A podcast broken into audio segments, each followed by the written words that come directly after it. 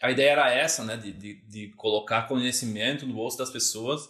E, e como, é, como é interessante, porque as pessoas, entre aspas, foram adotando meios novos de escutar o Suminocast. A gente tinha um site onde as pessoas escutavam no site e depois as pessoas Ou foram, baixavam, né? Baixava, colocava no MP3, né? No MP3 veio antes do pendrive. Então o, o público também, por estar curioso, querer escutar um conteúdo uh, e escutar. E uma coisa que era legal é que tu, tava, tu era extensionista, eu era extensionista.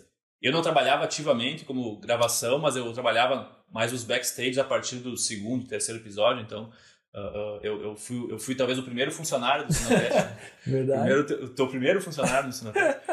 e, e, e, era isso, né? As pessoas, elas, elas, elas uh, muita gente nos escutava porque a nossa ideia, ela se desenvolvia no campo, né? A gente ia fazer uma visita a campo, a gente escutava as dores do campo, ah, ia numa granja, ouvia falar que o pessoal estava se queixando de mãe de leite, de como é que fazia o manejo de leitão no primeiro dia, e a gente pensava em pessoas, tu, basicamente no começo, né? Pensava em pessoas e trazia. Vamos bater um papo sobre isso, né?